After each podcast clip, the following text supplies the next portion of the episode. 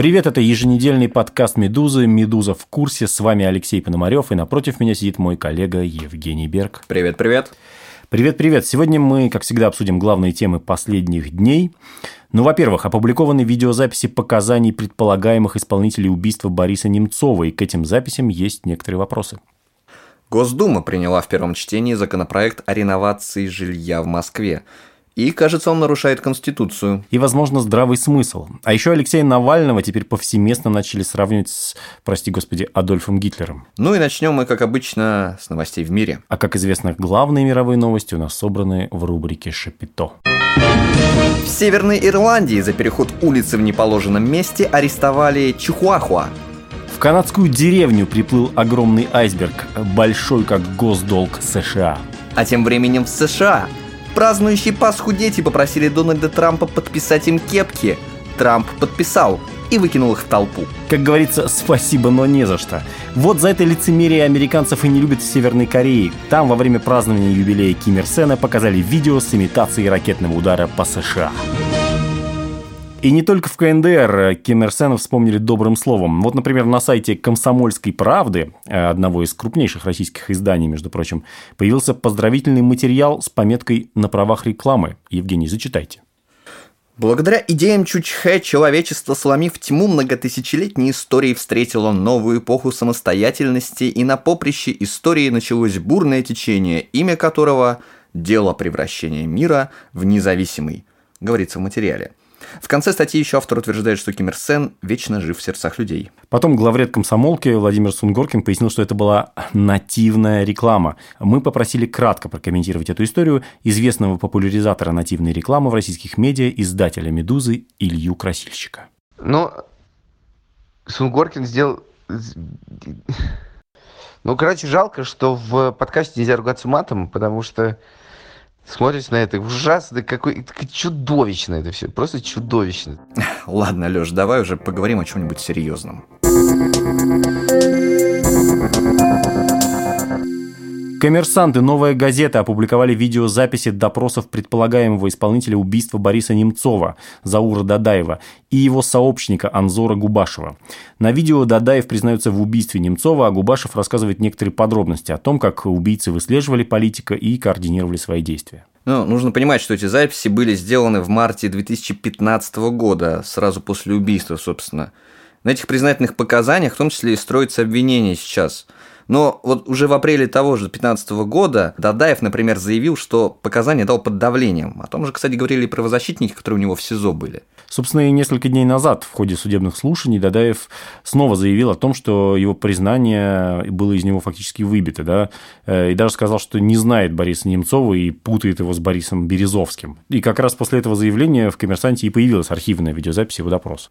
Ну, конкретно в этом случае речь вряд ли Э, идет о том, что журналисты коммерсанта раскопали какой-то эксклюзив. У редакции есть связи с силовыми структурами. Например, довольно известный факт. Глава отдела преступность Максим Варывдин состоит в общественном совете при Следственном комитете России. Лично у меня, и не только у меня, видео с Дадаевым вызвало ну, какие-то вопросы, да, потому что ощущение есть, что он просто пытается вспомнить заученный текст. Особенно, когда говорит о том, что убил Немцова из-за того, что тот выражал солидарность с журналистами французской газеты «Шарли Эбдо». 2015 года, 7 января, во Франции была опубликована газета с, с карикатурой Мухаммеда Пророка.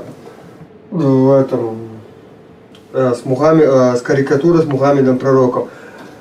После этого там э, произошло убийство, но несмотря на все это, Немцов поддержал карикатуры и хотел, под, э, хотел опубликовать на территории Российской Федерации. На этом сначала 7 января, как после этого все это случилось, после этого, как Немцов это все поддержал, возникла эта и проблема. Начиналось, все это началось с этого. Ну вот у меня тоже есть, конечно, вопросы к записи, но, Леш, честно, я не скажу, что я прям таки уж совсем Дадаеву не верю. Вот, особенно, когда он начинает говорить про то, что убил политика во славу Аллаха, Ну, мне кажется, что речь может, да, идти о какой-то подтасовке фактов, но никак не о самооговоре. Ну, вообще-то уже после публикации записи Дадаев говорил, что запись сделали с нескольких дублей, и, собственно, потому что он никак не мог запомнить и повторить слова следователя Игоря Краснова, который вел, собственно, тот самый допрос. И в очередной раз Дадаев подчеркнул, что те показания он давал под диктовку следователя фактически.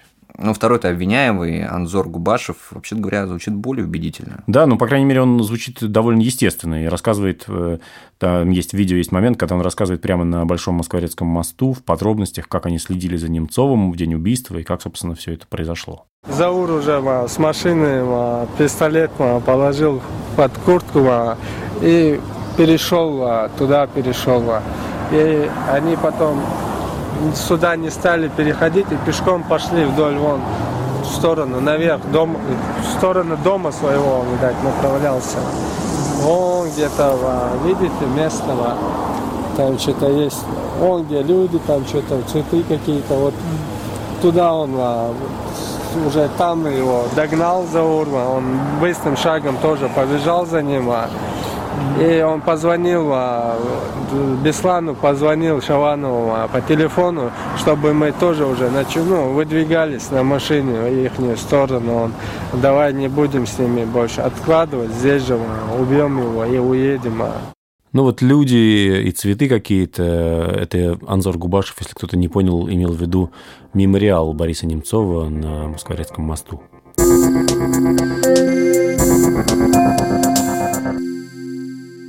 20 апреля Госдума приняла в первом чтении законопроект о реновации, сносе большинства московских пятиэтажек и девятиэтажек и переселении их жителей в новые дома.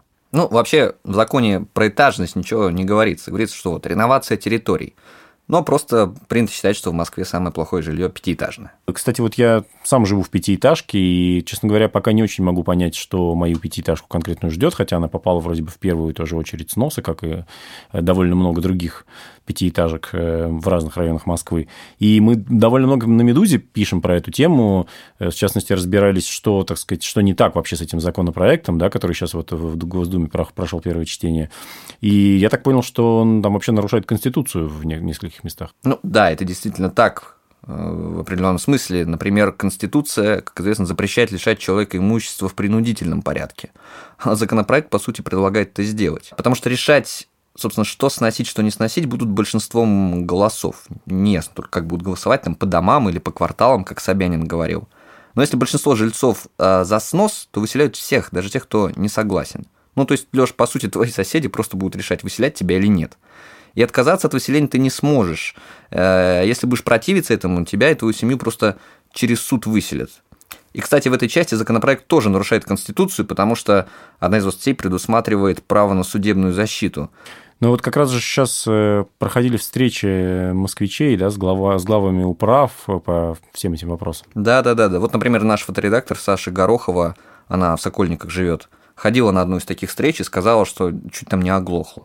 Ну, ее вообще-то можно понять. Я так понимаю, что встречи проходили в переполненных залах, там очень много людей пришло. И... Да-да-да. Причем, что обычно на встречу в управах столько людей вообще не ходит, а тут было по 300, по 400 человек на одном собрании. Ну вот предлагаем вам погрузиться в ад на 10 секунд. Встречи проходили примерно вот так.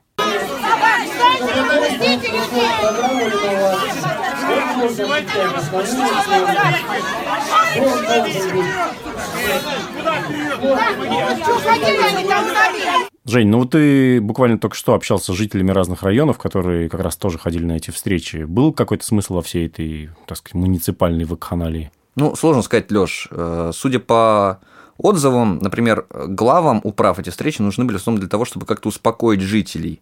Ну, например, вот люди, с которыми я общался, они говорили, что эти главы, они либо читали по методичке, или по бумажке, или путались и запинались пытались рассказать вообще, как хорошо будет в новых домах, какой там прекрасный ремонт и так далее и тому подобное, что-то о сроках переселения говорили.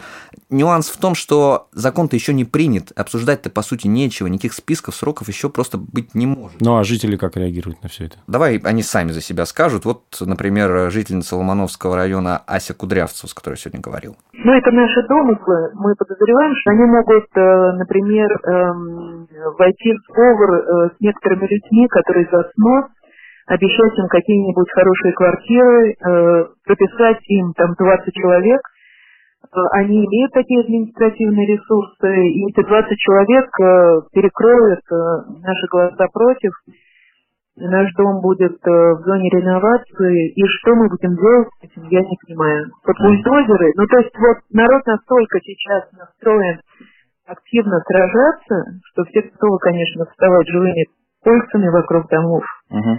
Ложиться под бульдозеры, ну, в общем, какой-то ужас. Ну, то есть жители, по сути, в панике, они ничего не понимают.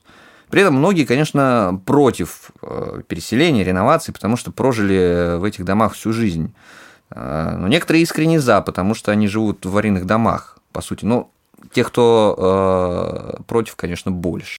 Вообще, конечно, с учетом того, как решаются обычно у нас вопросы на уровне там управ и ЖЭКов, да, ждать чего-то супер дружелюбного не приходится. Вот э, на днях буквально случилась история с нашим коллегой Мишей Зеленским, э, так сказать... Новостником, который... редактором новостей. Да, который, значит, вместе с нами работает в «Медузе», но он приехал э, домой в Кузьминке, собственно говоря, в пятиэтажку, и обнаружил, что у него, ну, можно сказать, из стены рядом с его дверью в подъезде просто фигачит вода. А, а, а оказалось, что дело в том, что живущий над ним сосед задолжал, э, ну, или ему достались там по наследству долги, короче говоря, за квартиру очень большие. И в какой-то момент э, сотрудники ЖЭКа решили просто э, сделать такую странную вещь. Они не перекрыли воду, потому что они не могут перекрыть воду, э, тогда они перекроют воду всему подъезду. Да, да. Вот, они перекрыли слив. Э, то есть они э, могут одной квартире перекрыть слив. То есть они как-то в трубу залезают там, да? Я ну, слышал, да, что-то такое сверху. Они как-то залезают, да, засовывают какую-то заглушку в трубу, и дальше все, собственно, что человек, что человек, так сказать, пытается слить в ванну или в туалет, как бы оно все накапливается и в какой-то момент переполняет э, эти резервуары и начинает, так сказать, литься через край, и все потом, естественно, стекает вниз, как и во всех. И более того, они заглушку-то поставили, но не предупредили человека о том, что ее поставили. То есть он он должен был сам, как бы, как бы сам обнаружить возмездие, как бы так сказать, за свои долги. Вот. И дальше начинается паника. Естественно, собственно, тот же Зеленский вызывает ЖЭК. Э, приезжает... Я так понял, там не, не просто вода по стене-то у него лилась. Ну да, там, ну, короче говоря, они, слава богу, успели вовремя вызвать слесаря. Слесарь приехал. Э, слесарь оказался выходцем из той же какой-то страны ближнего зарубежья, э, что и, собственно, сосед. Дальше они поговорили на языке... Этого ближнего зарубежья? Да-да-да, выринутым в этом государстве, решили как-то между собой эту проблему, и, видимо, то ли слесарь помог соседу выбить эту заглушку, то ли сосед справился с этим самостоятельно, но, в общем говоря, все вернулось на круги своя, ну, за исключением и, того, и что... и Миша, в общем-то, не понял, как это произошло. Просто немножко э, оказалось залито, так сказать, какими-то отходами, продуктами жизнедеятельности и сточными водами.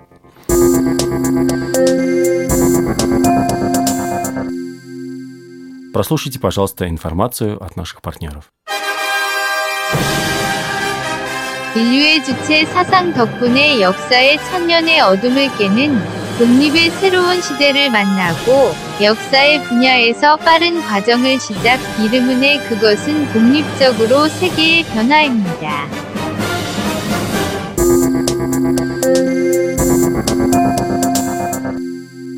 Противостояние Алексея Навального и представителей российской власти получило новое развитие. Главный герой фильма «Он вам не Димон», премьер-министр Российской Федерации Дмитрий Медведев, 19 апреля отчитывался перед Госдумой о проделанной работе. И, конечно же, натолкнулся на вопрос из зала про расследование Навального. Задали его коммунисты. Увы, это был не Валерий Рашкин, который активно ранее эту тему форсил, а зам руководителя фракции КПРФ Николай Коломейцев. КПРФ во вторник не включила, кстати, Рашкина в список пятерых парламентариев, которые должны были задавать вопросы Медведеву. И говорят, что ну, у BBC была такая информация, что это было сделано по указанию из администрации президента. Что мешает вам отказаться от услуг уволенного вами Кудрина и Набиулина и защититься от нападок Навального? Я уже на эту тему высказывался, могу лишь еще раз сказать и вам. Я не буду специальным образом комментировать абсолютно лживые продукты политических проходимцев и считал бы, что и уважаемая мною фракция Коммунистической партии Российской Федерации должна от этого воздерживаться. Ну, после ответа Медведева спикер Госдумы Вячеслав Володин добавил, что, цитата, «один раз страна уже от этого пострадала, и в первую очередь КПСС». Володин не пояснил, что конкретно он имел в виду. Ну, если коррупцию в высших эшелонах власти и безальтернативность политической системы, то, пожалуй, да, КПСС от этого действительно пострадала. А после выступления Медведева ему отвечали лидеры фракции, и вот Геннадий Зюганов снова упомянул оппозицию и, по всей видимости, лично Алексея Навального в неожиданном ключе. Если посмотреть на общественное настроение, одни живут в интернете, вторые живут в телевидении, а реальность направлена на дестабилизацию происходящего, и уже появился новый фюрер – я имею право об этом говорить. Я видел трагедию СССР, видел поведение Ельцина, он мой сосед. И никогда не думал, что мы доживем до тех дней, что не бережем свою страну и не выполним наказ избирателей сохранить единое союзное государство. Какая связь между Ельциным и фюрером, Зюганов не уточнил. И между Навальным и фюрером тоже. Ну, в общем, ничего не понятно, но похоже, что сравнение лидера российской оппозиции с главой Третьего Рейха – это не случайная эмоциональная оговорка Зюганова. Это часть линии партии, и тому есть ряд подтверждений. Ну, во-первых, мы получили от наших читателей очередную порцию видеозаписей, на которых российским студентам проводят политпросвет. На этот раз пришла очередь города Владимира. Там учащимся Владимирского государственного университета показали разоблачительный фильм про Алексея Навального. Фильм, причем не первой свежести, так как там Навальный называется кандидатом в мэра Москвы. Это, помните, в 2013 году все происходило. Но главное в то, что люди, демонстрировавшие фильм, по ходу дела сравнили Навального с Гитлером.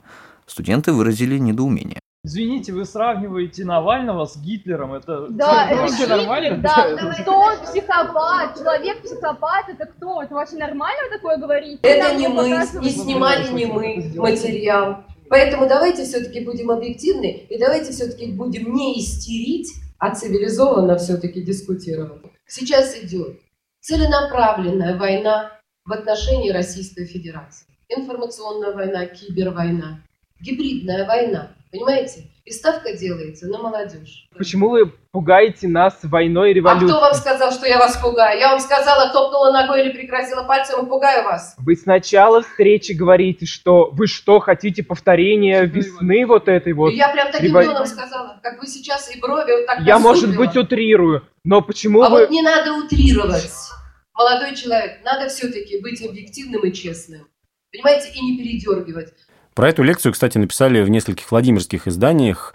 Выяснилось, что женщину на видео зовут Алла Быба. Или Быба, как правильно, не знаю. Хочется процитировать фрагмент материала издания, который называется «Про Владимир». Пожалуйста, Евгений. Со студентами на видео Алла Быба разговаривала примерно так же, как медсестра Рэтчет беседовала с пациентами психиатрической клиники в фильме «Пролетая над гнездом кукушки». Запугивая, она говорила, что никого не запугивает. Перебивая, что никого не перебивает. Оскорбляя, что никого не оскорбляет. И все это произносилось в микрофон холодным, с легкой ноткой сострадания тоном. Мы, кстати, выяснили, что Алла Быба ездит по разным учебным заведениям с подобными лекциями от лица правовой школы Владимирской области. Свою миссию госпожа Быба описывает так. Наши цели и задачи – это прежде всего воспитание антиэкстремистского, антитеррористического характера в молодежной среде и правильное восприятие информации. Особое внимание обращаем на э, именно вербовку в сети интернет, на безопасное поведение в сети интернет. Мы обращаем внимание на межнациональные отношения, то есть затрагиваем все самые основные вопросы национальной безопасности страны. Параллельно в Ютубе появилось видео, э, другое, не то, которое показывали владимирским студентам, в котором Навальный сравнивается с Гитлером уже напрямую. Там вообще все очень красиво, компьютерная графика, анимация, ну и вот этот любимый э, патриотический пафос. Просто послушайте первые пять секунд. Что бы вы сделали с человеком, который с улыбкой на лице надругался над вашей матерью? Дальше в целом можно не смотреть, хотя если вам совсем больше нечем заняться, ознакомьтесь, это довольно смешно. Сделано все это в виде этого э, винегрета, или, как выражается Дмитрий Медведев, компота. Тут вам и Навальный на русском марше, и Навальный с пририсованной зигой, или, как обычно пишут э, в СМИ, рукой вскинутой в нацистском приветствии. Ну, в общем, полный набор. К сожалению, правда, все это мы уже слышали и не раз. Скандал, разоблачение, интриги, слухи, грязь, все вывалить. Задеть меня так лихо, ухитрясь и словно Приговор в ответ на все его слова за серость и за скуку будет о-о-о-о. Кстати, Алексей Навальный буквально на днях отвечал на вопрос о том, националист ли он. Навальный приходил в гости к журналисту Юрию Дудю в его видеоблог, и вот что он сказал. Националист? Многие меня называют так. А, причем Либеральная часть общественности часто называет меня националистом, не националисты называют меня часто либерастом, свой среди чужих, чужой среди своих. Все эти идеологические клише, они просто неприменимы. У меня есть один пункт программы, который принято считать националистическим. Введение визового режима со странами Средней Азии. Я вообще не вижу здесь ничего националистического. И со странами Закавказья. Не вижу ничего националистического, ведь Германия не разрешает мне въехать к ним без визы. Германия? Так, стоп, стоп, стоп, стоп. Кажется, мы вправду нащупали связь. Что скажете, Евгений? Ну, смотрите, я вот тут посчитал на счетах. Смотрите, если сложить 1488 и 488 получится 1976. Знаешь, что это такое? Честно говоря, понятия. не Это год рождения Навального. А, кстати, помнишь историю про то, как Навальный украл там какую-то картину? Ну да, конечно, это была история. А знаешь, кто еще любил картину? Да не может быть. А вообще ты знал, что ich bin einen Internet-Hamster und ich nagen Kelle diesen Rinden durch für Russland? Ja!